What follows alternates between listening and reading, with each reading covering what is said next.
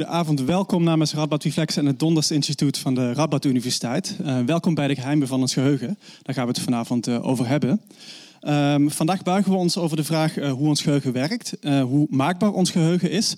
En als ons geheugen maakbaar is, of we met dit gegeven dan iets moeten. Legt het een soort van morele plicht op ons. Um, dat gaan we doen allereerst met de lezingen van Boris Conrad. Um, Boris Conrad gaat ons vertellen wat we tot nu toe weten van ons geheugen. Um, hij vertelt dat we onder andere geen harde schijf hebben, maar dat ons geheugen op een heel andere manier werkt dan dit. Um, en hij gaat, dus, hij gaat ook in op de vraag in hoeverre we ons geheugen kunnen verbeteren. Dus de maakbaarheid van het geheugen. In hoeverre is ons geheugen maakbaar? om daarmee te beginnen gaat hij ook na zijn lezing een korte mini-workshop geheugentraining met ons doen. Dus we gaan vandaag ook aan die maakbaarheid werken met z'n allen.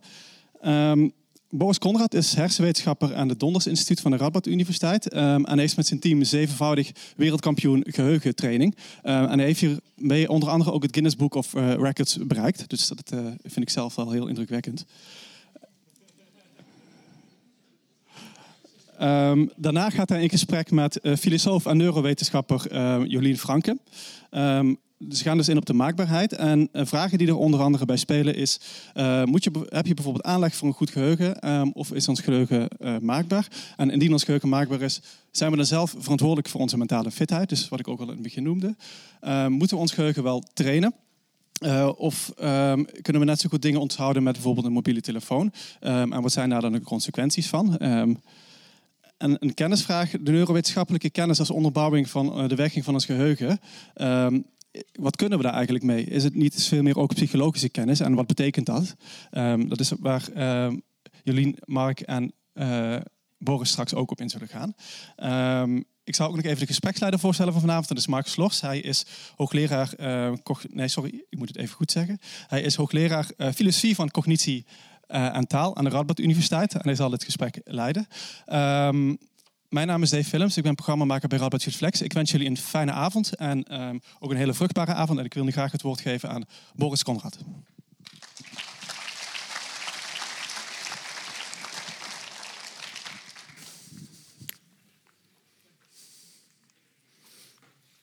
Hartelijk bedankt. Wie van u, wie van jullie heeft een heel goede geheuren, een heel goed geheuren? Laat maar handen zien. Oké. Goed. Ik snap het. Ik sta hier als iemand die zegt, die is een höheren Weltrekordhouder. Ja, da dürft ihr het maar niet zo aan de hand naar boven te doen. Maar toch blijft het eigenlijk spannend te zien. Als je mensen vraagt, nou, hoe zit het met jouw geheuren? Dat de meeste mensen maximaal zeggen, nou, redelijk. Of zelfs slecht. Het lijkt me ook erger en erger te worden. Meer en meer mensen hebben de naam van de eigen partner op de eigen lichaam getatoeëerd. Ja. Oud liefde. Um, of toch angst, je weet het niet altijd. Hè? Uh, het kan ook misgaan dat ze je hier best goed. Uh. Hm. Dus ben ik toch iemand die zegt, nou, als je misschien iets met de hören kan, zou dat toch best leuk zijn. Mijn eigen achtergrond, hoe ik ook naar mijn onderzoek kwam, is het geheurensport. En ik vind het altijd leuk een beetje omheen te kijken als gezegd wordt, Boris is een wereldrecordhouder in geheurensport. Nou, welke gezichten zie ik dan? Mijn sport is nog niet de meest bekende of populaire bij ons. Ik ben oorspronkelijk Duits. Ik weet niet of je dat kan horen. Um, maar met het Duitse team doe ik best lang aan geheurenkampioenschappen mee. En ik dacht, nou, um, een klein beetje van geheurensport moet ik jullie aan het begin wel vertellen, voordat ik naar de wetenschap kom. Wat ik namelijk wel spannend vind, is dat geheurensport in andere delen van de wereld toch iets meer bekend is als bij ons. Namelijk in Azië. Klein voorbeeld. Bij de WK Geheurensport, vijf jaar geleden, 2013, eind van het jaar, heeft Mongolië, een land met alleen 2 miljoen inwoners, voor de eerste keer met een hele team meegedaan. En dat is hun gelijk gelukt, in de ranking van de landen de derde plek te halen. En om dit te vieren, ja, om te eren, worden zij, als naar het huis gevlogen zijn in Mongolië, op het vliegveld, afgehaald van de Mongoolse premierminister in persoon. De hoofdkapitein van het Geurensportteam was de sporter van het jaar van Mongolië. en zit in de jury van MGT, dus Mongolia's Got Talent of, of zoiets. Die Philippinen worden tweede. Die Philippinen worden tweede. Als die nach Haus geflogen zijn, waren er verschillende televisiecrews aan het vliegveld. Die worden uitgenodigd in het parlement en de beste van hen hebben volledige beurzen om als profsporters geheurensport te doen. Mijn team Duitsland, wij hebben gewonnen. Nummer 1. Yes. Ik word op de vliegveld afgehaald van mijn moeder. Ja. De lokale krant heeft ongeveer zoveel geschreven, maar mijn naam was niet goed. Hè? Uh, nou, ik wil niet te veel janken. Ik maak ook bij ons uh, nu vaker laten zien wat geheurensport eigenlijk is. En dat wil ik nu even ook doen. Kan je speelkrachten schudden? Kan je die voor mij schudden, alsjeblieft? Bij iedere geheurenkampioenschap hebben wij tien verschillende taken. Tien verschillende dingen die wij moeten leren onthouden. Maar de laatste taken is eigenlijk altijd de volgorde van een geschud dek speelkaarten. Met 52 speelkaarten uit de hoofd te leren. Zo snel als mogelijk. Wat denken jullie? Hoe lang heb ik ervoor nodig? Paar minuten? Okay. Twee minuten. Ah, het wordt sportief al, ik zie het. Uh, misschien iemand die voor mij de tijd kan stoppen met een smartphone of gewoon de horloge of zo? Als je het ook nog doet, dan denken de mensen, we hebben afgesproken. Dus uh, kijk me misschien iemand anders uh, die voor mij de tijd kan stoppen. In de derde rij. Als je zo ver bent, geef je mij alsjeblieft een ready, get, set, go of zo. En op go neem je de tijd. Ja. Oké, okay, stop. Hoe lang was het? 1 minuut 19. Oké. Okay. Moet maar laten zien of het ook gelukt is. Uh, Dave, mag ik je vragen dat je mij even helpt, alsjeblieft? Wat ik ga doen is, ik zet de webcam aan van de computer. Dan kunnen jullie ook iets zien. Ja, het is gelukt, ik geef je de kaarten. Niet laten vallen, alsjeblieft. Dat, uh, uh, uh, hier zit de webcam. Ik probeer ze nu uit de hoofd uh, op te zeggen. Uh, ik begin boven, dus de bovenste kaart eerst. Uh, nadat ik het heb gezegd, laat het alsjeblieft zien. En dan duurt gewoon aan de zijkant. als ik iets fout doe, uh, zeg het mij, dan kan ik proberen of ik het toch terugvind. Maar het begint volgens mij met haten 4. Haten 4. Ja. Dan haten 7. Routen 2. Haten 2. Routen 3. Klava 2. Haten 10. Haten 8. Rautenboer. Haten her. Schroppen her. Schroppen 4. Schroppen 6. Klava 5.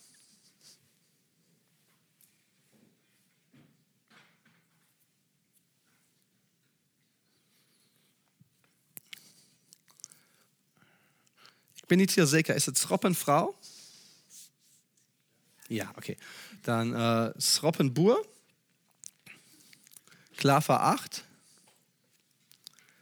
Hartenboer. Klaver 6. Schroppen 9. Rauten 5. Rauten 7. Klaver 3. Um, ja, ik, ik, denk het is Routen 10, Routen 9, Routen vrouw. Schroppen 7, Schroppen 8, Schroppen 3, Routen 8, Schroppen Aas, Schroppen 2, Haten 6. Klaver 4. Klaver Aas. Rauten 6. Haten Frau. Schroppen 10. Haten 9. Klaver 10. Haten 3. Schroppen 5. Rauten her.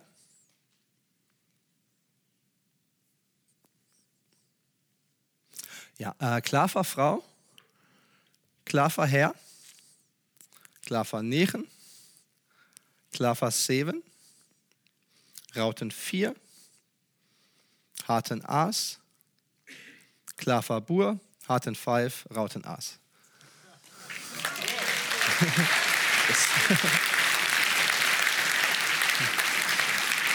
Dank jullie wel.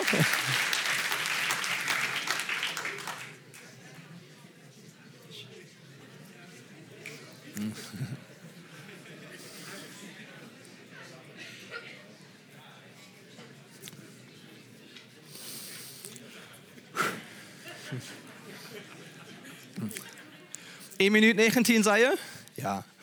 1 minuut 19, daar ben ik toch best tevreden mee. Uh, het beste wat me ooit in een toernooi gelukt is, was 30 seconden. 30 seconden. Uh, heb je een beetje andere setting natuurlijk. Je hebt niet het grote publiek. Je hebt ook meer dan één kans. Dus als het één keer niet goed gaat, maakt niet zoveel uit. Uh, maar wat ik wel spannend vind, is als ik zoiets laat zien, dat mensen vaak vragen: Boris, zeg eens, wanneer heb je gerealiseerd dat je dat kunt? Dus mensen verwachten, ja, ik kan het gewoon en nu schrijf ik een beetje op. dat klopt natuurlijk niet. Ik heb nooit ontdekt dat ik het kan, ik heb het geleerd. En dat vind ik best belangrijk. Als je een geheugenkampioenschap wil bezoeken, kan je iedere deelnemer vragen, nou, sinds wanneer kan je dat? En iedereen zegt, nou, sinds nadat ik begonnen heb het te leren. Ik heb het geleerd en ja, zeker ook heel veel getraind. Maar het is niks wat ik altijd kon en nu doe ik het maar gewoon. Ik heb oorspronkelijk natuurkunde en computerwetenschappen gestudeerd. En als ik dan aan mijn thesis zat, um, was een beetje de vraag, wat wil ik daarmee eigenlijk doen? En als ik dan de kans kreeg in richting hersenwetenschappen te wisselen, vond ik het wel spannend. Omdat ik wel bij mij wist, oké, het heeft gewerkt. Maar ik heb een beetje gezocht, ook naar de wetenschap. Niemand kon mij zo echt uitleggen, hoezo? Beetje de vraag, hoezo kreeg je de hersenen van de natuur, maar niet de handleiding? Hoezo kan je leren anders te denken en plotseling dingen beter onthouden?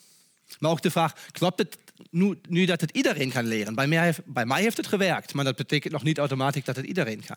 Dus was ik blij als ik de kans heb gekregen in de hersenwetenschap te wisselen. Uh, over het hersenen heeft iedereen één mee? Ja, ik, ik, denk maar wel. Doe maar alsjeblieft mee. Doe maar twee handen uh, zo bij elkaar houden, een beetje zo. Kijk maar van boven wat je nu ziet. Wat je nu ziet is een heel simpel, maar toch mooi model van jouw hersenen, van jouw brein. De volume, die grootte, die klopt best goed. Ongeveer zo groot is jouw hersenen. Er is altijd iemand die zegt, er is zo groot? Wow. Sorry meneer, alleen dat ik hier in het midden zie, is ook leuk hoe enkele mannen naar links en naar rechts kijken. Dat is ook, uh, ja. Ja. Maar wat wil ik je laten zien? Natuurlijk hebben wij de ruimte hierboven best goed in gebruik. Leren kan niet betekenen dat het hersenen groeit en groeit. Als je de handen vouwt, staat het voor de boodschap, voor de informatie dat leren veel heeft te doen met de verbindingen in ons hersenen. En als we dan een beetje verder kijken, dan weten wij natuurlijk dat er best verschillende typen cellen in ons hersenen zijn, maar de neuronen, de zenuwcellen zijn natuurlijk best spannend, hebben veel te doen met wat wij kunnen bij een mens best moeilijk te onderzoeken. Veel wat wij weten over de functie van een enkele uh, neuron weten wij dank deze dier. Het is Aplysia, een slag die best bekend is in de neurowetenschap, omdat Erik Kandel, een Oostenrijker, die dan naar Amerika ging, uh, zijn onderzoek heeft gedaan met deze dier, zelf de Nobelprijs heeft gewonnen. Onder andere hij uit, als je twee van deze neuronen toevallig gekozen van Bouten in activatie brengt, laat vuren, is het eigenlijk genoeg dat zij proberen in verbinding in te gaan. Dus tijdgelijke activiteit leidt gelijk naar verbinding. In het Engels zeg je ook fire together, wire together. En dus dan zie je al een beetje op het niveau van neuronen hoe leren kan werken. Nu kan zo die dingen leren, maar ja, cijfers onthouden of namen of studeren natuurlijk niet. Het menselijke brein is ook niet één deel, maar we hebben best vele verschillende onderdelen. Dit is een beetje de kijk in de midden, het zogenoemde limbisch systeem. Uh, vind je zo eigenlijk ook terug bij alle, uh, alle soorten zoogdieren. Uh, er zijn best veel verschillende onderdelen voor die soms hoort, die best bekend zijn. Zegt de thalamus. De thalamus staat hierbij. Um, wie van jullie heeft vandaag een riem om? Wie heeft een riem om? Voel eens waar de riem zit. Kan je voelen waar de riem zit? Nou, dat ik het nu wil voelen, dan voel ik, nou, hier zit hij best strak, hier is nog een beetje ruimte. Ik voel waar het zit. Maar de zenuwen sturen de hele tijd hun signaal naar boven. Maar de thalamus is een beetje even toestandig dat we niet de hele tijd al dit informatie binnenkrijgen, maar dat het voor ons gefilterd wordt. Als iets verandert, iemand gaat met de hand op mijn zij, ja, dat krijg ik mee. Of als ik bewust voelen wil, de informatie die ik wil, dan krijg ik het ook. Maar anders wordt het voor mij gefilterd. Dat zit als voorbeeld hier. Wat hier ook zit, is de hippocampus. De hippocampus die is best belangrijk, als we wat hören praten. Maar wat hier ook ziet, dat zijn deze witte pijlen, dat je hier een, een, een uh, Kreis hebt, een verbinding tussen al deze delen van het hersenen door. De zogenoemde Papez-Kreis, waar wij ook weten dat die voor allebei emoties en geheuren best belangrijk is. Wat je hier niet ziet, is één deel van het hersenen waar je kan zeggen, nou, dat is het geheugen. Wij verwachten het zo'n beetje. Waar in het hersenen zit het nu, dat geheugen? Waar is de harde schijf? Ik heb het beeld van een computer in de hoofd als ik dit zeg. Omdat ik hier mijn computer kan openschrauwen uh, en dan vind ik een harde schijf. Ik vind de RAM, de korte termijn geheugen. Ik vind de. Verschillende onderdelen met een duidelijke functie. Voor onthouden of verwerken. Maar hoe is het met ons hersenen? Vroeger hebben wij, wij als mensen, wij als neurowetenschap, veel geleerd van patiënten. Mensen waar iets met de hersenen mis is, maar ook met het geheugen. Heel erg bekend is een meneer met de initialen, met de hoofdletters HM. HM was een mens die onder epilepsie litt. Deze patiënt heeft epilepsie gehad, wat in simpele woorden weer betekent dat te veel signaal in het hersenen gebeurt en dat kan levensgevaarlijk worden.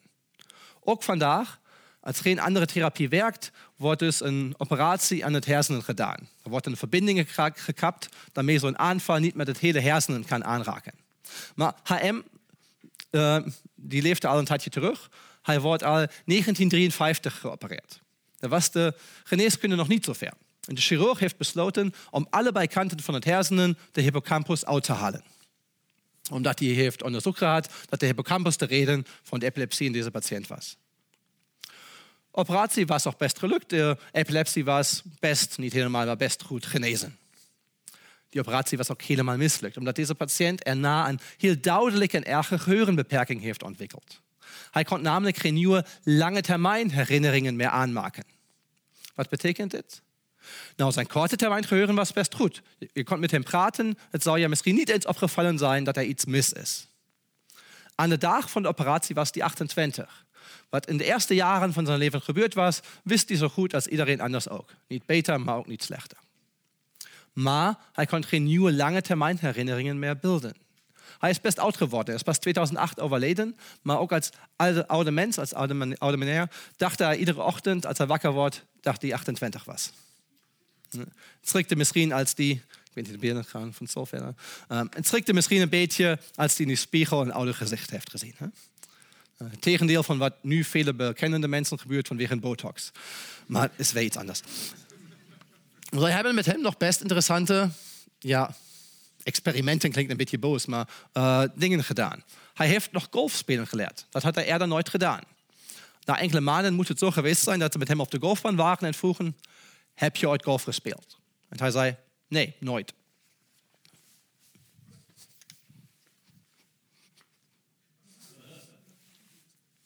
maar het lijkt me best makkelijk. Hij kon leren de golfslag iedere keer een beetje beter te doen, maar niet herinneren dat het ooit heeft, ooit heeft gedaan. Dus kunnen wij leren dat we niet één geheugen hebben, dat we duidelijk verschillende geheugens, verschillende geheugensystemen hebben. Voor bewegingen en voor dingen die ons gebeurd zijn en nog veel meer.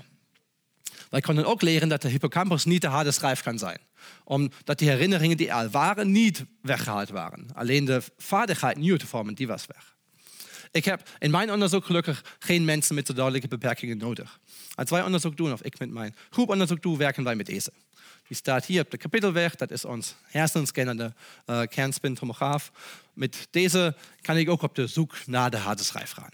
Met deze kan je zonder radioactiviteit, zonder schade te doen, van buiten het lichaam ook het hersenen onderzoeken en ook een beetje meten. Ik kan je ook vragen, als je daar binnen ligt, dingen te doen. Misschien wat cijfers te onthouden, wat namen of aan de laatste verjaardagsfeest terug te denken. En dan kijk ik waar in het hersenen wordt het eigenlijk actief. Waar gebeurt er iets tijdens dat je dat doet. En dan zie ik dat het eigenlijk altijd verschillende delen zijn. Het is nooit één plek, maar ook de verschillende delen wisselen. En iedere deel van het hersenen is eigenlijk soms erbij en dan soms ook weer niet. Er is geen plek in het hersenen die het geheugen is. Ook geen plek die het niet is. Geheuren is niet een plek, niet een deel van het hersenen, maar een functie van het hele brein, van het hele hersenen. Dat is best belangrijk.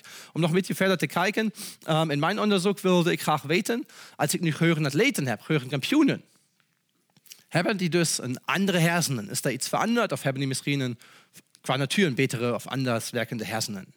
En we hadden wel de verwachting een verschil te vinden. Dat heeft met deze mensen te doen, met deze mensen te doen. Taxichauffeurs in Londen. Taxichauffeurs in Londen, we waren bij geheugenonderzoek. Wat heeft dat met elkaar te maken? Ja, juist. Je noemt het. Navigeren, kaarten. Als je in Londen in een echte black cap wil als chauffeur werken, moet je eerst een tentamen doen. Een toelatingstentamen zo te zien. Deze wordt van de mensen die het doen alleen the knowledge, de kennis genoemd. Je moet namelijk enkele duizend namen van straten in Londen kennen. Bovenop 2 tot 3000 hotels, restaurants en zeenswaardigheden. En in de toetsing krijg je twee van deze genoemd en moet autogeheuren weten welke straten ertussen zitten. Wat de kortste, snelste weg om te rijden is. Ik ben zeker, als je het tentamen haalt, word je in het volgende leven als TomTom weggeboren. Maar nu zonder heb je, heb je, dat hebben de onderzoekers laten zien in Londen, de deel van het hersenen van die wij al wisten dat die toestandig is van navigeren en kaarten leren, die was meetbaar groter. Die was groter als een controlegroep. En zij konden ook laten zien dat het echt de uitslag van het leren was. Die oefenen gemiddeld twee jaar totdat die het in het hoofd hebben en daardoor was deze deel van het hersenen gegroeid. Dus wij dachten, wie wel nog meer kan onthouden als de taxichauffeurs, dat zijn wel de geheuren atleten, dan moeten wij zoiets ook vinden. Ja, maar als ik dat zo al zeg, weet je al, het was niet zo. Van de structuur, van de anatomie van het hersenen en ook de verschillende onderdelen vinden wij tussen de geheuren atleten en de controlegroep geen verschil. Wel, als we dan kijken, hoe zit het met de verbindingen in het hersenen? Welke netwerken in het hersenen werken hoe bij elkaar? Zo, dat ken je waarschijnlijk, lijkt aan een wetenschappelijke paper. Die hadden wij twee jaar geleden dus in Neuron, een best grote neurowetenschappelijke uh, journaal kunnen laten zien. Dat dus bij het hersenen van het geheurenatleten de verbindingen wel verschillen. En niet alleen tijdens het haken, ook tijdens rust. Dus het is belangrijk te zien dat je iets aan de verbindingen in de hersenen wel kan doen. Om, als ik een geheurenatleet vraag, nou, hoe doe je dat dan? Dan hoor ik natuurlijk altijd van geheurentechnieken. En wil ik straks ook een kleine oefening met jullie doen. Als ik nu veel meer tijd met jullie heb. Ik werk nu helft van mijn tijd hier nog bij het Donners Instituut. En de andere helft van de tijd zelfstandig als geheurentrainer. Dus als mensen naar mij toe komen echt voor een geheurentraining, is dat een beetje het dagprogramma. We praten over het geheuren, over verschillende geheurentechnieken. Maar kijk maar naar beneden. Alle deze geheurentechnieken bouwen op op hetzelfde principe. Op het idee in beelden te denken. Als je in beelden denkt, dan activeer je meer in jouw hersenen, dan ontstaan meer verbindingen, dan wordt jouw geheuren beter. Om die idee in beelden te denken, met jullie een beetje te toetsen, heb ik een klein taken voor jullie mee.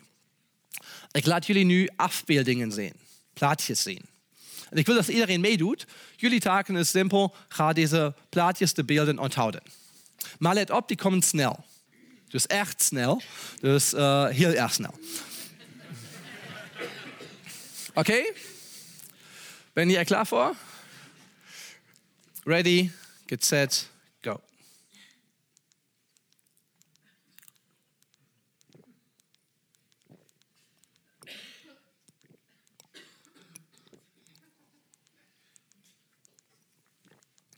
Oké. Okay. 20 plaatjes. Hoeveel heb je onthouden? Hoeveel heb je in de hoofd? Nou, vaak weet je wat aan het begin was. De laatste misschien ook nog. Goeie punt, je hebt het al goed door. Natuurlijk is de vraag ook, nou hoe dan? Nu alle 20 te noemen, is waarschijnlijk voor eigenlijk iedereen onmogelijk. Maar ik zeg wel, je hebt ze alle 20 in de hoofd. Het gaan we op de volgende manier toetsen. Ik laat jullie nu paren van plaatjes zien. Eén was daar net, de andere niet. En ik wil dat iedereen meedoet. En luid roept rechts of links. Welke was er net wel bij? Welke heb je net gezien? Rechts of links?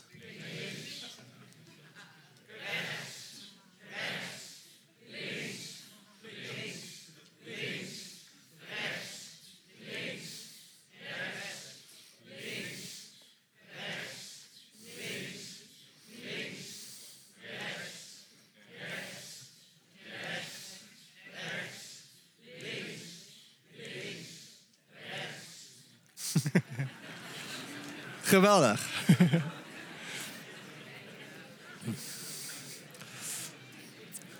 dus. Wij zien aan deze best verschillende dingen. Dus wij zien natuurlijk wel, je noemt het hier tevoren, dat uh, passief en actief geheugen een verschil is. Dingen herkennen of dingen herinneren is een verschil. Maar we zien aan deze wel ook hoe goed ons geheugen voor beelden is. Deze stamt van onderzoek die niet van ons is, maar die al in de jaren 70 is gedaan. En ik had hier 20 afbeeldingen. In de jaren 70 begonnen ze met 20 en dan worden het meer en veel meer. In de langste versie van deze onderzoek hebben proefpersonen één week lang, vijf dagen lang, in totaal 10.000 beelden bekeken. 10.000 afbeeldingen, iets langzamer, drie Sekunden per plaatje. De maandag daarna worden ze teruggevraagd en hebben juist als deze twee afbeeldingen gezien en moeten zeggen welke van de twee was laatste week bij de 10.000. Ze hadden niet 100% goed, maar gemiddeld ongeveer 90% hadden ze goed. 9 van 10 hadden ze goed. Als je dat met woorden doet, zit je veel lager. Je bent, je bent beter als gokken. Het is niet dat je bij 50% zit, maar je zit ergens tussen 60 en 70%.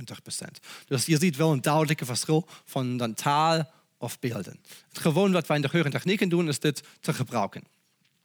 Um, we gaan het straks doen, maar ik wil even nog het tweede deel van ons onderzoek uitleggen. Waar er niet alleen geheugenatleten, waar dan dus ook groepen die het getraind hebben. Dat zijn uh, vaak studenten, die zijn het meest goedkoop. Uh, en wij hebben ze gedeeld in verschillende groepen. Dus boven is nog de geheugenatleten vergeleken met een controlegroep. En dan worden de trainingsgroepen gedeeld in drie groepen. Een groep wat die Loki-training staat, die een specifieke geheugentraining, de Method of Loci, we gaan straks oefenen, um, heeft kennengeleerd, een dag training en dan zes weken thuis geoefend. Zes weken, 30 minuten per dag, 20 tot 30 minuten per dag. Dat is wel een beetje, zeker, maar het is wel ook nog te doen.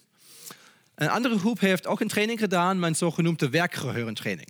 Die was in de laatste jaren best populair. Waren heel veel apps, uh, zo'n beetje computertraining wordt het ook genoemd, waar je spelletjes speelt die helpen zouden het werkgeheugen beter te maken. Het idee is dat daardoor het hele geheugen, de hele cognitie beter wordt.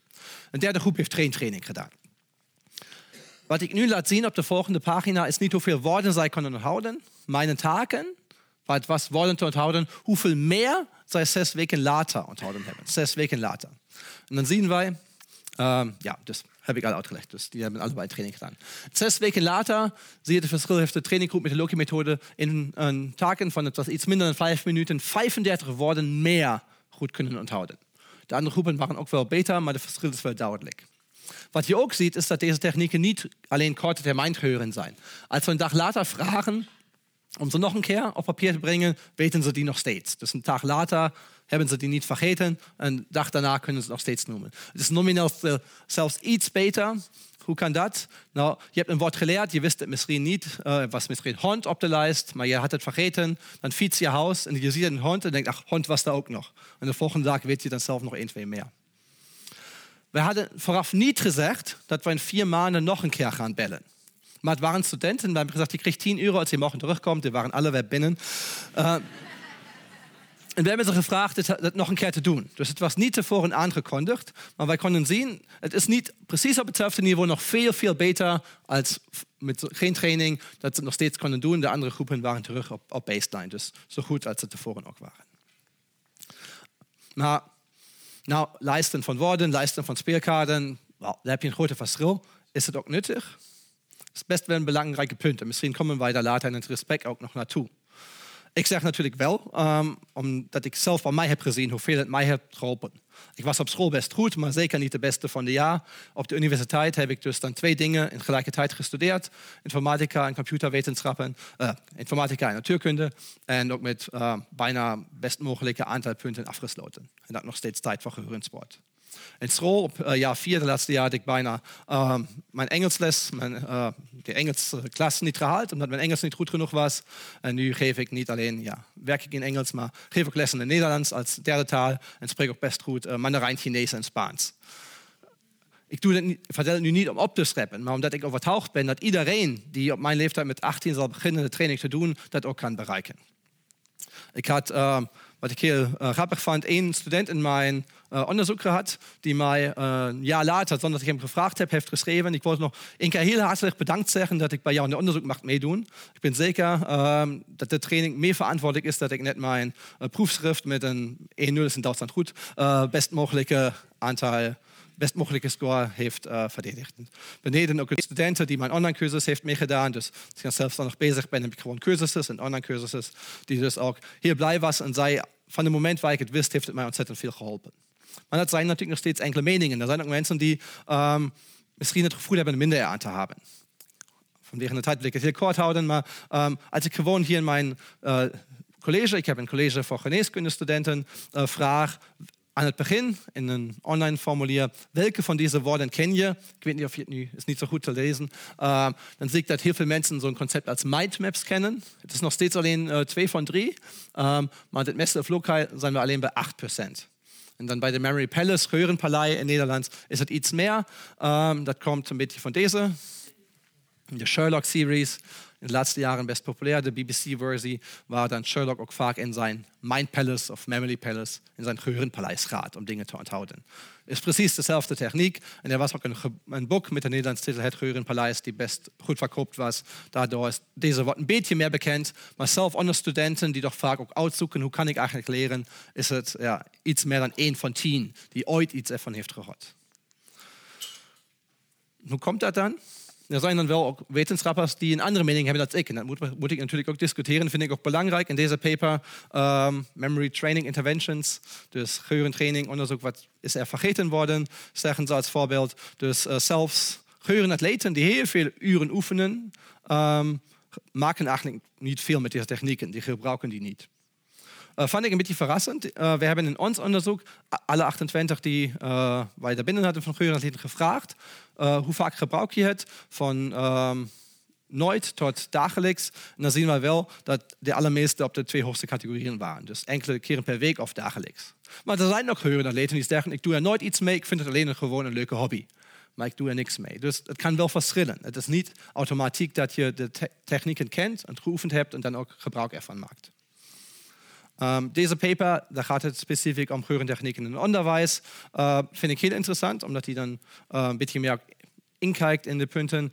Um, die zegt als voorbeeld dat de geurentechnieken nog steeds werk blijven. Dus ook dat is misschien een discussiepunt. De weinigste mensen zijn aan het einde bereid echt werk in te stoppen. Je moet eerst iets doen en daarna heb je er nut aan. Maar ik ken het ook van mezelf, dat het echt klopt. Ik heb heel vaak, zoals de tijd is, als we de tentamen zijn, tentamenweken, dan krijg ik de meeste e-mails. Dus mensen vragen mij, in drie dagen heb ik de examens, wat kan ik nog doen? En antwoord ik, niks, toi toi toi. Uh, maar aan het begin van het semester, als het nieuwe jaar begint, in september, dan krijg je de weinigste e-mails en dan is je de beste tijd. Omdat je dan de tijd hebt om het een beetje te oefenen. Daarmee je, als het dan zover is dat je daarvan wil gebruik maken, de techniek echt weet omdat het aan het begin wat moeite kost. Ik heb gezegd, ons studenten in de onderzoek die hebben zes weken lang geoefend, 30 minuten per dag, en konden dan meer als twee keer zoveel woorden onthouden. En ook cijfers, namen in deze dagen komt het vaak terug. Maar die moeten deze werk binnenstoppen. Het is niet gelijk na de training gelukt, niet aan het begin. Maar ja, wat kunnen jullie nu doen? Dus ik dacht, um, we doen gewoon iets samen. Nu, het is echt een mini-workshop. Uh, als ik zei, ik heb anders een dagcursus of mijn online cursus gaat ook over uh, zes uur videomateriaal. We hebben nog een kwartiertje. En daar wil ik jullie een indruk geven over hoe je de plaatsmethode wel kan gebruiken. En wat niks met geurentechnieken te doen heeft, maar beweging is ook altijd goed voor het geheuren. Dus wil ik jullie vragen een keer voor mij op te staan, alsjeblieft.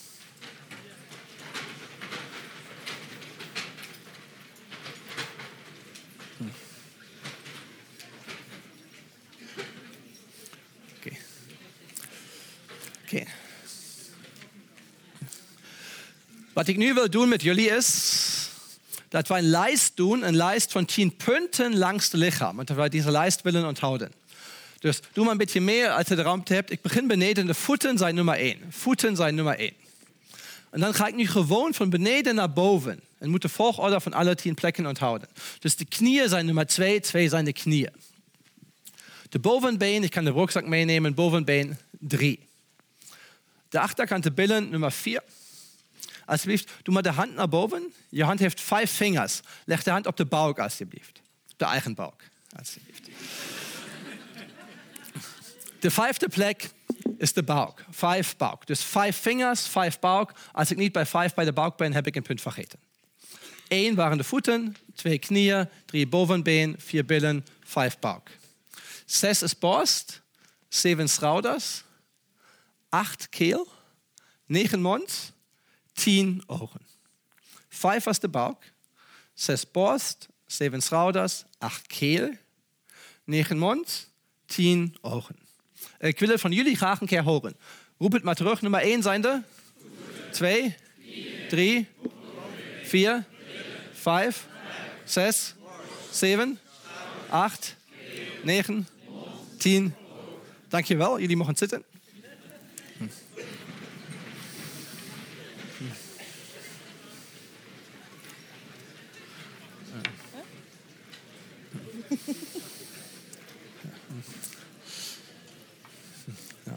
Ik zou graag willen. Dankjewel. Uh, ik zou graag willen zeggen: goed gedaan, geweldig. Maar het kan echt iedereen, dus uh, ja. Uh, maar hoezo is het makkelijk? Het waren al tien punten. Als je toevallige woorden noemt, komen de mensen gemiddeld op zeven. Is de bekende onderzoek, werkgeheuren, capaciteit, zeven dingen. Tien punten was heel makkelijk. Omdat ik de volgorde al ken. Ik weet hoe de lichaam lijkt. Deze punten waren nog steeds iets van toevallig. Ik had ook mond en neus kunnen noemen. Maar omdat de volgorde logisch is, omdat de logica klopt, was het makkelijk. Het geheurentraining was dus nu ook niet dat we deze, list, deze lijst hebben geleerd, maar wat we ermee kunnen doen. En nu komen we terug op in beelden denken. Voor de volgende oefening heb ik 20 toevallige woorden mee. Dat is echt al veel. En die willen wij graag in de juiste volgorde uit de hoofd leren. Met behulp van deze techniek. Dus 20 woorden, 10 plekken. Het zijn twee woorden per plek. Ook belangrijk, de lijst bepaalt de volgorde. Als de eerste woord nu bril was, gaat hij niet bij de ogen omdat het goed kan. Nee, het moet naar de voeten. Maar de eerste twee woorden zijn nu mos en kauwen. Hoe krijg ik dat nu bij de voeten? Hoe kan ik dat bij de voeten onthouden? Door in beelden te denken. Door iets te verzinnen wat deze woorden in een beeld aan de plek lijkt. Door iets te zien in mijn hoofd. Maar ook als ik in beelden denk in zo'n stress, je mag alle zintuigen gebruiken. Dus misschien voel je ook iets in jouw voorstelling of ruikt iets. Dus ik zal denken, ik heb mijn schoenen weggedaan en de sokken ook en ik loop door in mos. Ik zie in mijn hoofd hoe het lijkt als ik er langs loop. Maar ik voel het ook een beetje. Het is lekker zacht, maar ook wat koud buiten. Ik loop door deze mos. En zo, als ik er langs loop, staat er plotseling een koe. Die kauwt op het mos. Het woord kauwen alleen is moeilijk een beeld van te maken, maar er staat een koe welke op de mos kauwt. Dat lukt mij. En dan heb ik al de eerste twee woorden onthouden. En van al de lopen, mijn excuses, word ik een beetje moe. Ik ga maar even zitten. Misschien is het een stukje van een boom of zo. Ik ga even zitten.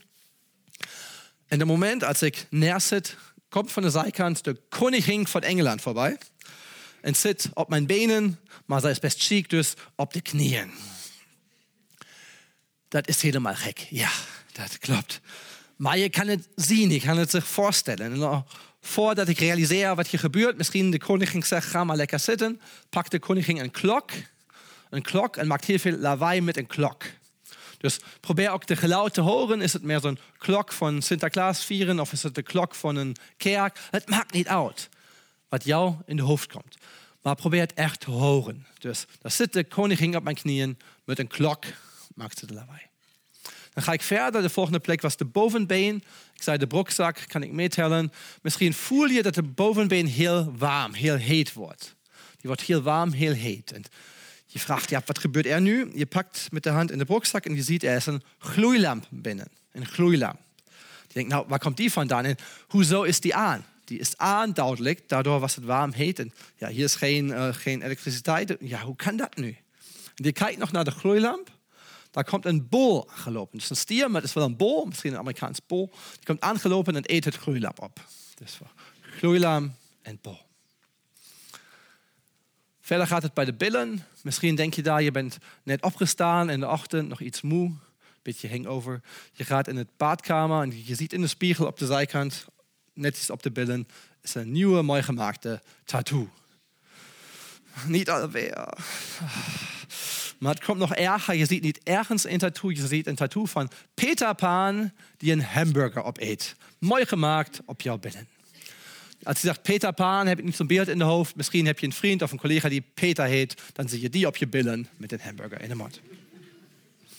Verder gaat het waar. Vijfde plek was de buik. Dus de vijf vingers, vijf was de buik. Misschien hoik je iets. Ik denk, nou heb ik al honger. Is het nog tijd om iets te eten? Nou, niet jouw buik maakt geluid, maar voor je staat een beer. Een beer, die neemt zijn hand, zijn pauw, die probeert je te slaan, heeft dus honger. Maar je stept terug, die krast die alleen terug, blijft een rode lijn op de buik. Voor een beer terug blijft een lijn. Dus wij herhalen even met de voeten zijn wij gelopen door de mos. Daar was een koe die kaut op het mos. En dan zit ik en op de knieën zit de koningin met een klok. In de broekzak was de gloeilam, die is aan. En dan komt de bol, het op. De billen de tattoo van Peter met een hamburger. En bij de buik de beer en de lijn. Dus jullie zien aan welke beelden ook het best werken. Die een beetje vreemd zijn, een beetje gek, merkwaardig. Die werken eigenlijk best. Wij noemen dingen merkwaardig. Dus merken, uh, in Duits ook merken gewoon voor onthouden. Merkwaardig zegt niks anders als dat is waard dat je het onthoudt. Best leuk. Zo gaat het ook verder. Het volgende locatie is de borst. Bij de borst voel je misschien op, misschien uit de borst komt een made naar buiten. Een made. Die is zo groot, daar zit een ridder op en rijdt op de made. Een made en ridder. Verder gaat het bij de schouder. En misschien uh, voel je iemand tipje op de schouder. En je kijkt nou, hoe zit er eigenlijk naast mij? Wie zit er eigenlijk naast mij? Wie tipt me op de schouder? Dat is uh, de paus. En die heeft dan een stuk pizza in de mond. En vraagt misschien, wil je ook iets? Dus iemand tipt je op de schouder. Die ziet, nou, daar zit de paus naast mij. Met een stuk pizza. Het volgende is moeilijk. De locatie is de keel. En misschien, je moet ook onthouden dat het eerste woord keel is. En chef. Dus bij de keel voel ik misschien, iemand gaat mij aan de keel. En dat is één of mijn chef. Ik denk, nou, wat, wat gek. Dus bij de keel, iemand gaat mij aan de keel. Dat is de chef die het doet. Daarna wordt het weer makkelijk. Welke locatie na de keel? Mond. De woorden zijn liefde en Eiffeltoren. Nou, als ik bij de mond het woord liefde zou onthouden, nou, dan denk ik aan een kus. En waar zal die romantischer zijn als aan, misschien bovenop de Eiffeltoren. Ik doe mijn ogen dicht. Ik geniet van de moment. Ik vergeet alles om mij heen. En zie ook niet hoe een van de duizend zakkenrollers mijn geld steelt. Ach, geweldig. En het moment waar ik mijn ogen weer open doe, punt 10 waren de ogen, zie ik een bok naar mij toe vliegen. Een bok. En ik word heel boos en ik roep, arresteer deze mens. Neem deze mens in arrest die naar mij gegroeid heeft. Dus de ogen gaan open. Iemand heeft een bok naar mij, een bok naar mij gegroeid en ik laat deze in arrest nemen. Heel even, bij de buik was het de beer en dat was de lion. Aus de borst kwam de made, daar zit iemand op, een ridder hier. En op de schouder tipt mij de paus met de pizza. Bij de keel gaat naar iemand aan de keel, de chef. Er wordt de kus voor liefde en Eiffeltoren. En die ogen gaan open en boek en de rest. Oké. Okay. Het waren nu twintig woorden. Is het gelukt of niet? Wat denken jullie? We gaan het zien. Ik wil van jullie alleen de twee woorden horen. Roep als je het weet. Alleen de twee woorden, niet het hele verhaal, alleen de twee woorden. Bij waren de twee woorden. Knieën. Rugzak. De tattoo, wie? Bij de buik was de. Uit de borst komt de. De de. Keel. Mond? Ogen? Wauw, het is gelukt. Nou, het lijkt heel makkelijk, maar dat waren twintig toevallige woorden. En twintig toevallige woorden in de juiste volgorde, dat is al best moeilijk. Ik ben eigenlijk best zeker, als ik jullie aan het begin twintig woorden had gegeven en jullie gevraagd heb, nou, hier heb je drie, vier minuten en ik wil alle twintig woorden in de juiste volgorde, dat zal niet veel gelukt zijn. Maar door de techniek was het best makkelijk. Nou, het was nog steeds een lijst van woorden die niet nuttig is. Of was er nog een beetje meer binnen? Plaatsnamen? Heeft nog iemand plaatsnamen gehoord? Gefeliciteerd. Jullie hebben net de volgorde van de tien grootste steden van Europa in de juiste volgorde gesorteerd naar aantal inwoners uit de hoofd geleerd. Oké, okay, ik zie, wij moeten uh, even samen kijken. Maar de eerste twee woorden waren Mos en Kauen. Moskou is de grootste stad. De koningin van Engeland woont in welke stad? Londen. Dus klok, Big Ben, grootste klok in de wereld ook in Londen. Koningin in Londen. De derde is vies, dus uh, erg vies. Ik ben benieuwd of het iemand zo weet. Er was een gloeilamp, dan komt de bol en eet het op. Maar ik zei nog iets over de gloeilamp. Eindhoven. Uh, net niet, net niet. Uh, ja. Ik zei nog iets over de gloeilamp voordat de bol kwam. Die is aan, juist. Die gloeilamp is aan, dan komt de bol. Dus ist aan boel. Nummer drie. Help mij met de rest.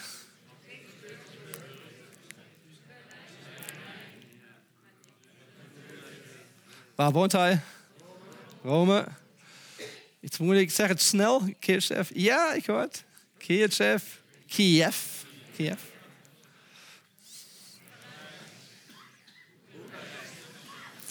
De tien grootste steden van Europa. Gefeliciteerd.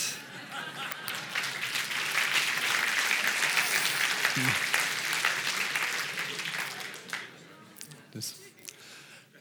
Wat moet je doen als je deze echt in een jaar nog wil weten? Wel, dan moet je het nog herhalen. Nou, ook daar kan ik heel lang over praten. Belangrijk is, herhalen is veel minder werk als je denkt, als je het vroeg doet. Als je deze lijst vijf keer herhaalt, weet je ze in een jaar nog. Meer is niet nodig, vijf keer. Als je het op het goede moment doet. Kan ik jullie vandaag niet laten zien, maar probeer het uit. Goede moment, herhaal het één keer nog vandaag. Als we vandaag af zijn op de weg naar het huis, herhaal het nog vandaag. Herhaal het morgen, nog steeds best vroeg. Hoezo zo vroeg, dan weet ik het nog. Nou, juist daarom. Als je het al vergeten hebt, is het te laat. Huh? Dus, zelfde dag, volgende dag. Dan wordt het langer een week, een maand, half een jaar. Uur, dag, week, maand, half een jaar. Als je die vijf herhalingen doet, weet je de hele lijst in een jaar nog. Het geldt niet voor alle inhouden gelijk. Als je zegt, nou het was zo fascinerend vandaag, ik begin morgen nog met een nieuwe taal, misschien leer ik ook Chinees, dan heb je voor de woorden meer dan vijf herhalingen nodig om die een jaar nog te weten. Andersomheen, ik weet niet, als jouw beste vriendin, jouw dochter, je zegt, nou um, ik ben zwanger, hoeft hij niet vijf keer te herhalen. Is één keer zeker genoeg. Dus het is wat afhankelijk van de inhoud. Maar je kan met deze technieken ook over lange termijn leren. Het is niet alleen korte termijn geheuren. En dat was wat ik voor nu mee had. Uh, hartelijk bedankt voor u.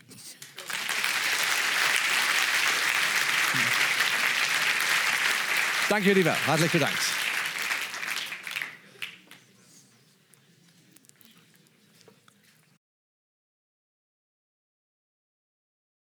Ga jij hier?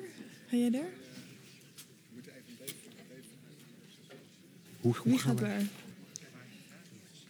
Waar ga jij? Oké, okay, ja. ja. Ga jij hier? Je in de midden? Ga jij maar daar. Oké. Okay.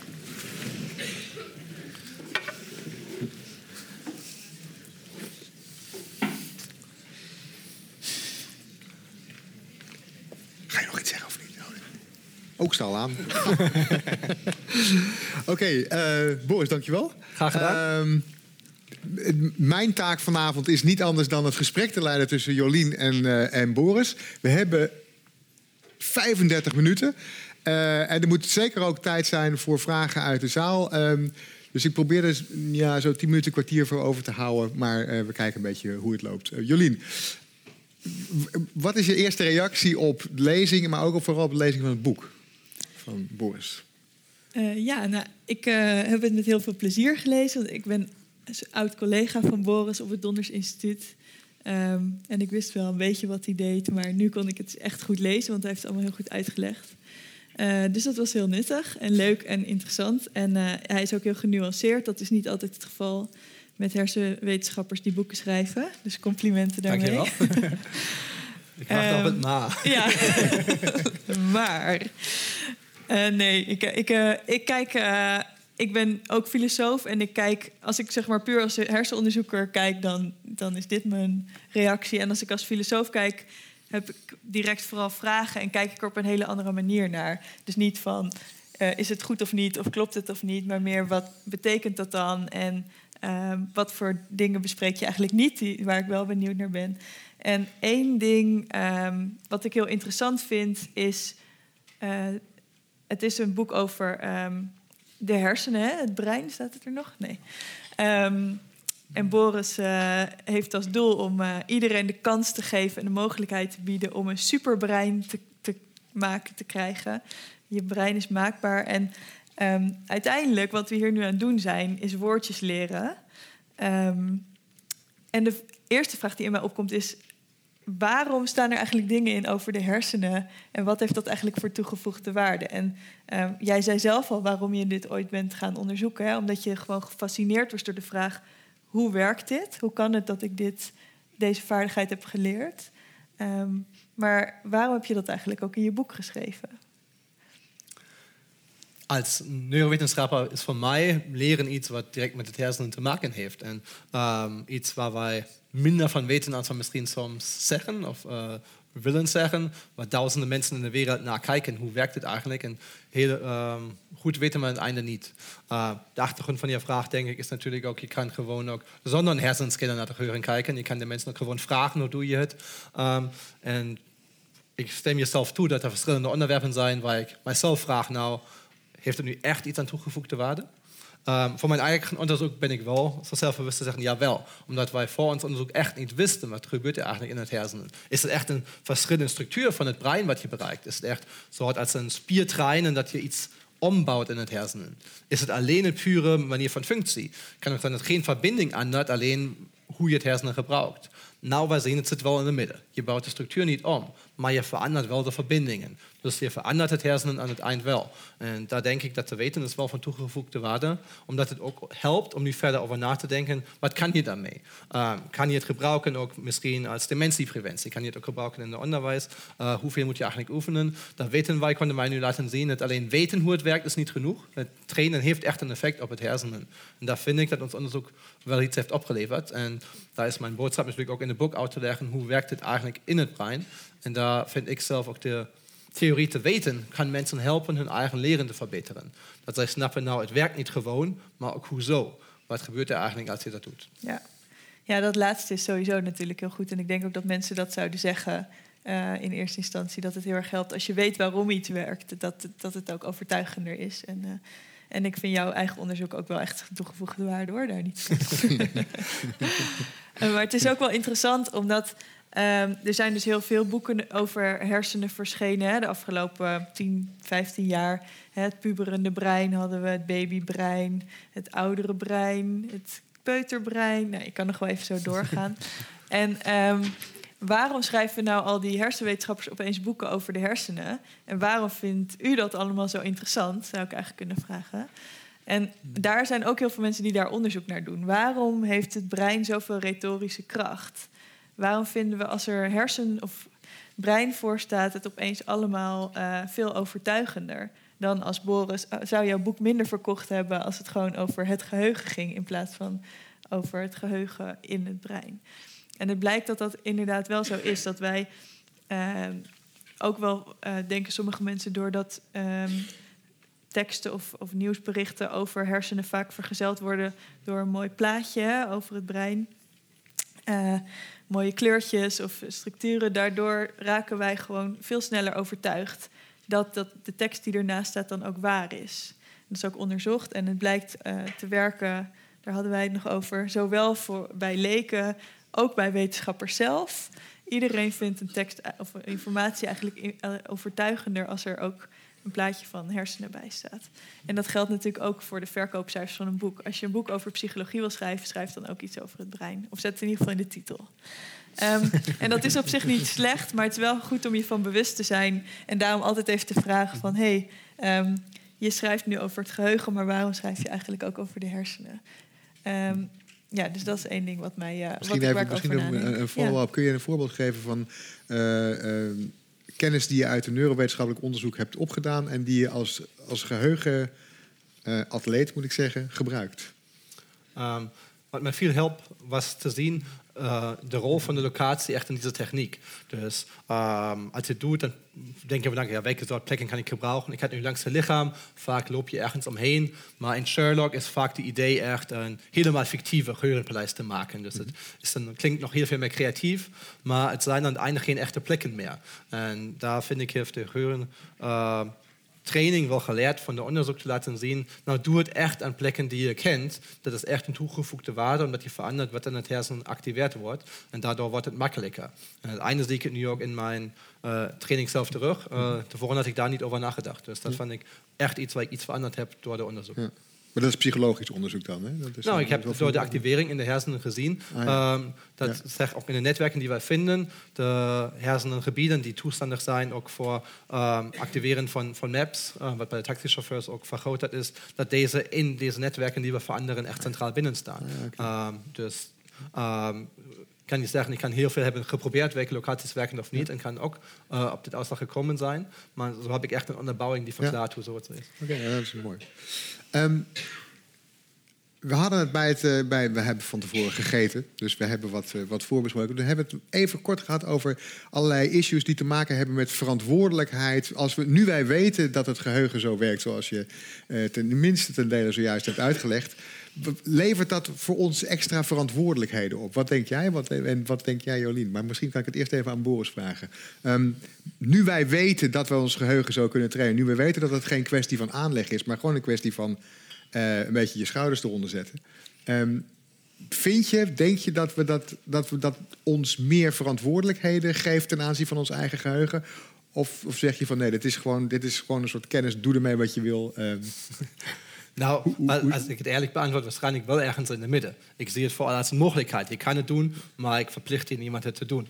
Uh, ik zelf had wel het gevoel, als je het niet mensen laat weten, is het ja, maar ik vind het moet iedereen weten. Niet omdat hij daarmee iets moet doen, maar om een beslissing voor zichzelf kunnen te maken, is het mij de tijd en de energie waarde om deze voordeel eruit te halen. Maar iedereen kan weten, het is wel mogelijk. Um, ik vind ook dat het niet helemaal bij de individuum blijft, maar dat we eigenlijk meer de verplichting dan hebben zeg, als maatschappij misschien in het onderwijs daarmee te werken. Ik had uh, een brainwash talk die gisteren nog op tv was bij NPO 2, waar ik precies om deze idee uitga. Dat ik de verplichting niet bij iedereen zelf zie, maar eigenlijk bij ons uh, het ja, äh, maken, zu machen, dass daarmee damit werken. Ehm, dus das ist aus, aus der wissenschaftlichen Paper, die kann lassen sehen, dass wir in Unterweis gebrauchen. Ähm, und Verpflichtung, die es nicht bei der einzelnen Person sieht. Ich schnapp, weil auch, was die Frage von da kommt und das een auch anders kann beantwoorden Ja. ja. Jolien, nou, ja. Eh, ja, ik denk dat je op zich dit individuele voorbeeld van jouw boek en wat jij hier propageert niet per se ehm,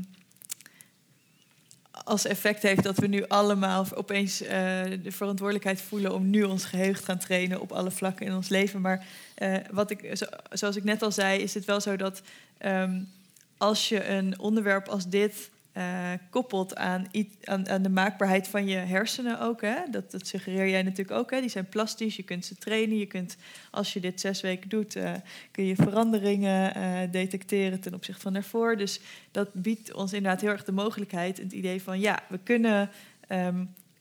We, ja, zelfs al zijn we ouder, het is niet eens alleen als kind, je kunt echt nog dingen veranderen in je hersenen en daar kunnen we gebruik van maken. En de vraag is een beetje. Um, in een breder perspectief over uh, uh, maakbaarheid. Uh, of dat kunnen langzaam niet ook dan overgaat in moeten of in, dat het een verplichting wordt. En dat komt doordat als je, er zijn wetenschapsfilosofen en sociologen die um, kritisch zijn over het idee dat we um, zo focussen op onze hersenen. En waarom is dat nou? Omdat, dat zie je ook heel erg in Boris' boek, als jouw eigen hersenen maakbaar zijn, uh, dan is het ook logisch om op jouw individuele hersenen te focussen als je iets wil verbeteren.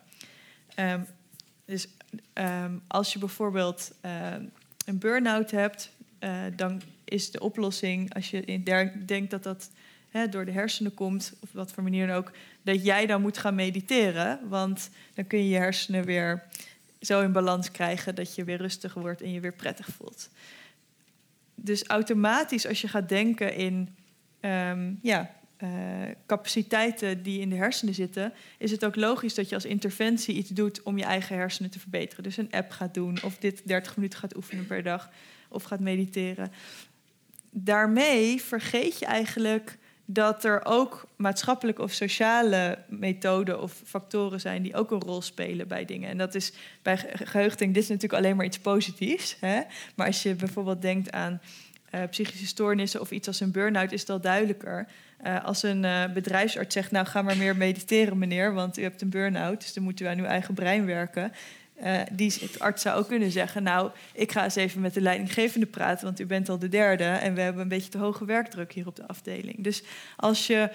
In, okay, ja. Begrijp ik nou dat je zegt dat, dat door het aan het brein te koppelen, mensen het sterker de neiging hebben om de verantwoordelijkheid bij de mensen zelf ja, te leggen? Bij zichzelf, omdat zij hun individuele brein uh, daarmee ook kunnen veranderen.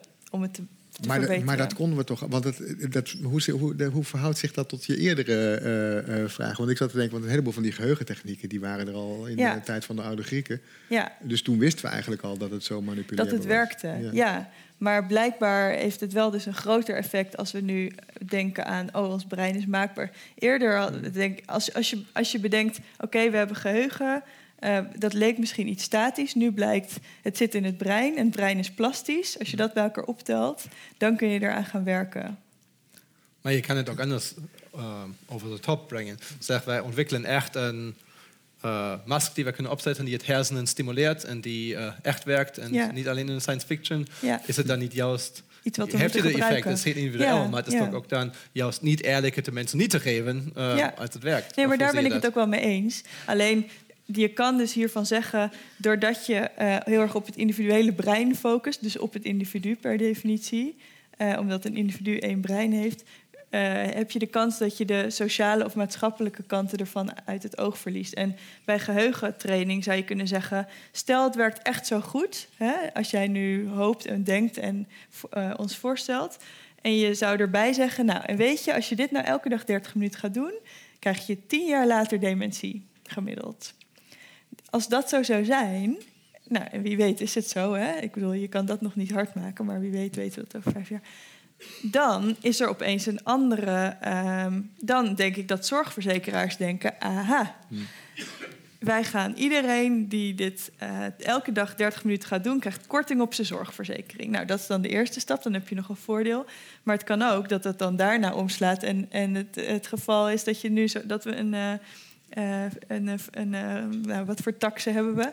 Uh, alcoholtax, tabakstax hebben. Als jij niet je geheugen traint, dan is het je eigen, ja, je eigen verantwoordelijkheid dat jij tien jaar eerder Alzheimer krijgt. En nou ja, dat is dan ook je eigen schuld, want dan had je maar moeten trainen. Boris heeft net uitgelegd hoe het moet. Dus niemand kan maar zeggen dat hij niet weet hoe hij dat moet doen. En zo kan eigenlijk de, het, de maakbaarheid is natuurlijk in principe iets heel moois. Hè? Dat is ook hoe jij het brengt. En dat is ook helemaal natuurlijk goed bedoeld. Maar het kan uiteindelijk ook um, uitmonden in, in een soort verplichting voor iedereen. En dan ligt uiteindelijk misschien ook de norm hoger. Hè? Dus jij zegt op scholen, dat lijkt me supergoed. Want nu gebruiken we misschien allemaal hele verouderde technieken die niet werken. Maar je zou ook kunnen zeggen, ja... Um, als dan straks de docenten denken, ha, die studenten doen het zo goed, wij maken de toetsen gewoon veel moeilijker. Dan hebben we wel de studenten die het niet ervoor kiezen om het niet te doen wel een nadeel. Dus het is maar hoe je het afweegt. Ja. Bemoeien kunt u zo meteen doen. Namelijk over een minuut of vijf. Ja.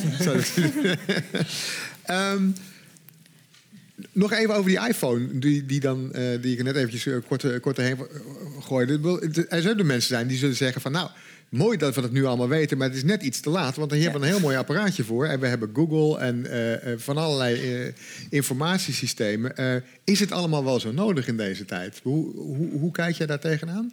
Ja, ik, ik denk het is juist wel nodig, omdat wij uit andere onderzoek, dat is niet mijn eigen onderzoek, maar uit onderzoek weten, als, als voorbeeld studenten verwachten die informatie, die kan ik op de iPhone de volgende keer ook weer opzoeken en houden ze er minder van. Maar we weten ook, je meer je van iets weet, desto makkelijker iets is iets nieuws te leren. Het is een beetje waar het beeld van de Halle schrijft. Je weet meer en meer en ooit is het vol, ja, maar dan was het dat. Maar het is juist het tegendeel. Ja. Je meer je weet, je makkelijker wordt het erbij te leren. En dus je minder je onthoudt, omdat het in de computer zit, uh, je minder kan je ook zelf leren. Je slechter wordt het geheugen. Um, de verbinding naar de iPhone, naar de computer, is altijd best beperkt. Er is geen echte verbinding. Het is alleen reactivering. De verbindingen die je hersenen opmaakt, die blijven. Die veranderen ook jouw denken. Je kan ook geen idee hebben. Dus... Uh, ik zeg vaak, we hebben het mooie ideaal van Newton. Die zit dan op een mooie dag in de herfst 1670 in de tuin bij zijn ouders. En dan valt hem een appel op de hoofd en hoera, ik weet het. Zo werkt het. Maar dat hij tevoren tien jaar over het probleem heeft nagedacht, al die netwerken in het hersen heeft aangemaakt, die dan de mogelijkheid hadden met die idee op te komen, dat vergeten wij dan. Ja. En dat hebben wij dan ook met, met mensen die alles in de computer, maar niks meer in de hoofd hebben. Zo zeker tenminste. Nou ja, maar dat gaat, dan gaat het om wat we dan declaratieve kennis uh, mm -hmm. noemen. Hè? Dus het gaat om, om dingen, feitenkennis, namen, nummers. Hè? De, de typische voorbeelden die je nu gebruikt voor uh, en die waarschijnlijk ook een rol spelen bij, uh, bij geheugenatletiek. Maar je zou kunnen zeggen van ja, er bestaan nog heel veel andere vormen van geheugen, allerlei vaardigheden geheugens.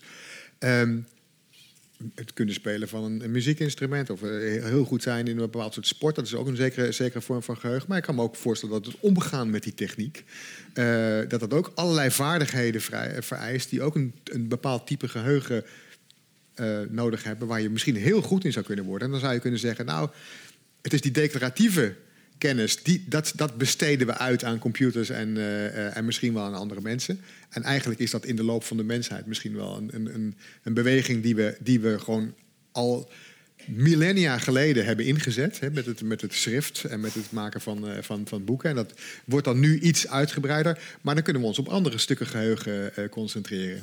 Daar, ik voel vast, dat klopt, hier, hier klopt iets niet. Maar wat klopt er niet aan? Nou, dat het declaratieve deel ook van al de andere vaardigheden een onderdeel is.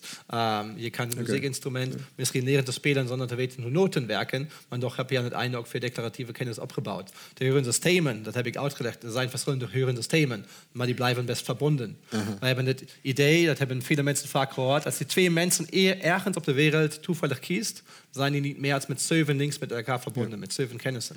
Ja. Als die twee van de 80 miljard neuronen kiest, zijn het gemiddeld alleen 6, 5 tot 6. Dus het hersen is nog veel meer verbonden met 80 miljard neuronen als de mensheid. En dus dan zie je dat alle dingen wel in verbinding staan. Dus daar maar gewoon een deel van uitkeren, lijkt mij geen goed idee. Dan sta je dan aan de kant van degene die zeggen van we moeten heel erg vreselijk uitkijken met die iPhones en uh, er, er, ontstaat een soort van, uh, wat is het, digitale dementie of hoe, hoe, hoe wordt dat genoemd? Ja, zo wordt het van een Duitse ja. schrijver, een Duitse neurowetenschapper vaak genoemd. Uh, ik zie het niet zo erg als hij. Je kan de dingen ook heel smart gebruiken. Je kan ze ook heel slim gebruiken. Ja. Je kan ze ook gebruiken om slimmer te werden. Zoals een boek ook. Je kan een boek ook gebruiken om dan veel meer toegang naar kennis te hebben. En zo zijn de mensen ook slimmer geworden. En zo gaat die techniek ons ook helpen, intelligenter te werden, beter te werden, als we ze goed gebruiken. Maar de manier wo, hoe, en ik niemand persoonlijk uh, beledigen, maar hoeveel studenten het gebruiken uh, om gewoon dingen te externaliseren zonder iets binnen te laten, dat lijkt me dan wel gevaarlijk. Mag ik daar nog wat over vragen? Ja, over onderwijs had je het net ook al even. En ik ben wel benieuwd, want je zegt aan de ene kant... Um, zijn die geheugentechnieken heel handig hè, voor onderwijs... en om, om uh, kinderen misschien al dingen beter te laten leren. Maar je zegt tegelijkertijd ook moeten we een soort van... Um, ja, referentiekaders of uh, kapstokken hebben om het aan te kunnen ophangen. Dus als je gewoon alles de hele tijd maar opzoekt, sla je uiteindelijk ook niks op, want je hebt niks om het aan op te hangen. Maar hoe zie je het dan voor je, bijvoorbeeld op de basisschool, um, uh, want ik denk dat er bijvoorbeeld ook een hele goede kant aan zit dat je uh, veel meer gelijkheid kan creëren als je alle kinderen die bijvoorbeeld niet zo goed dingen kunnen onthouden, dit soort tools leert. Dus ik ben wel benieuwd, hoe, hoe gaat dat dan? Gaat dat een beetje incrementeel? Dat je eerst een soort framework moet leren en dan weer wat kennis erop. En dan weer een soort kapstokken en dan weer kennis erop? Of hoe, hoe zou jij, wat zou jouw ideale uh, geheugen onderwijsmethode zijn? Nou, mijn ideale idee zal zijn dat dingen die wij leren in het onderwijs al met beeldaardige associaties um, opgemaakt zijn, dat die eigenlijk al geleverd worden. Uh, van een 6, 18-jarige kan ik niet verwachten diezelfde ontwikkelen, maar omdat ze hopelijk vroeg daarmee daarmee kennis maken, kunnen zij dan ook op een middelbare school voor nieuwe onderwerpen waar dit misschien nog niet bestaat, dat niemand voor hun ontwikkeld heeft, uh, zelf voor zich opmaken. Um, en zo zie ik het tenminste. Ook daar, uh, daar loopt de wetenschap nog wat achter. We hebben hier net een nieuw project gefinancierd gekregen waar ik uh, wetenschappers uit het taalgebied mag steunen. We hebben samen een grant gekregen om een app die die al hebben verder te ontwikkelen, om kinderen juist op basisschoolleeftijd het schrijven en leren te leren. Um, te leren, vooral kinderen met uh, dyslexie. En uh, die hadden ook een lezing van mij gezien die ik voor het department had gegeven. En die dachten ook gelijk, nou dat kan echt iets zijn wat we nog missen om uh, misschien kinderen met dyslexie veel vroeger te helpen. Ja. Of het werkt gaan wij zien, maar die ideeën hebben wij wel. Um, dan moet ik dan zeggen, moeten we in twee, keer, in twee jaar nog een keer terugkomen om te zien of het echt gewerkt heeft. Dat weet ik nog niet. En kan het ook, want je zegt nu met beelden, maar kan het ook met geluiden of met geuren of met andere type sensorische hmm. informatie? Hmm. Ja, kan wel. Voor mij hebben, hebben beelden wel de voordeel. En dat is denk ik ook de reden dat die zo vaak terugkomen. Dat je zegt, um, nou hoe zeg ik dat in het Nederlands? Um, zoveel kan variëren als je wil. Dat is met geur en zelfs met geluid wat minder mogelijk. Um, ik, ik, heb het soms dat mensen zeggen, nou ik ben meer de auditieve type, niet de visuele type. En als ik het dan uitgelegd heb, dan zien die nou, je hebt toch gelijk. um, het is zelf leuk. Um, ik ken een school in Duitsland uh, voor blinde mensen, voor kinderen die van geboorte blind zijn. Ook die kunnen met die technieken werken. Dan denk ik, hoe hebben die beelden in de hoofd? Nou, die hebben niet beelden in de manier als wij in de hoofd, maar die hebben, kunnen zich wel dingen hmm. voorstellen. Die kan je ook zeggen, stel je voor, daar staat een koe en die eet een mos. Dat kan het kind ook voorstellen als het blind is en heeft ook een representatie in de hoofd. Dus misschien moet ik nog een keer overdenken of beelden echt altijd het beste woord ervoor is, omdat ik wel alle zintuigen mee wil gebruiken. En omdat het verhaal ook echt een belangrijk... Dat viel me net op. Het verhaal speelt ook een enorme rol. Het is, het is niet alleen een beeld van een koe die staat te kauwen... maar eerst, eerst loop je, dan komt de koe... en dan komt de koningin op je knie zitten... en dan gaat die bel... En het, het verhaal speelt ook een rol. Viel mij op, maar dat misschien... um, uh, Boris Konrijk, wil je hartelijk danken voor je lezing... voor de antwoorden, voor de discussie. Jolien Franke, ook hartelijk bedankt voor de discussie. U bedankt.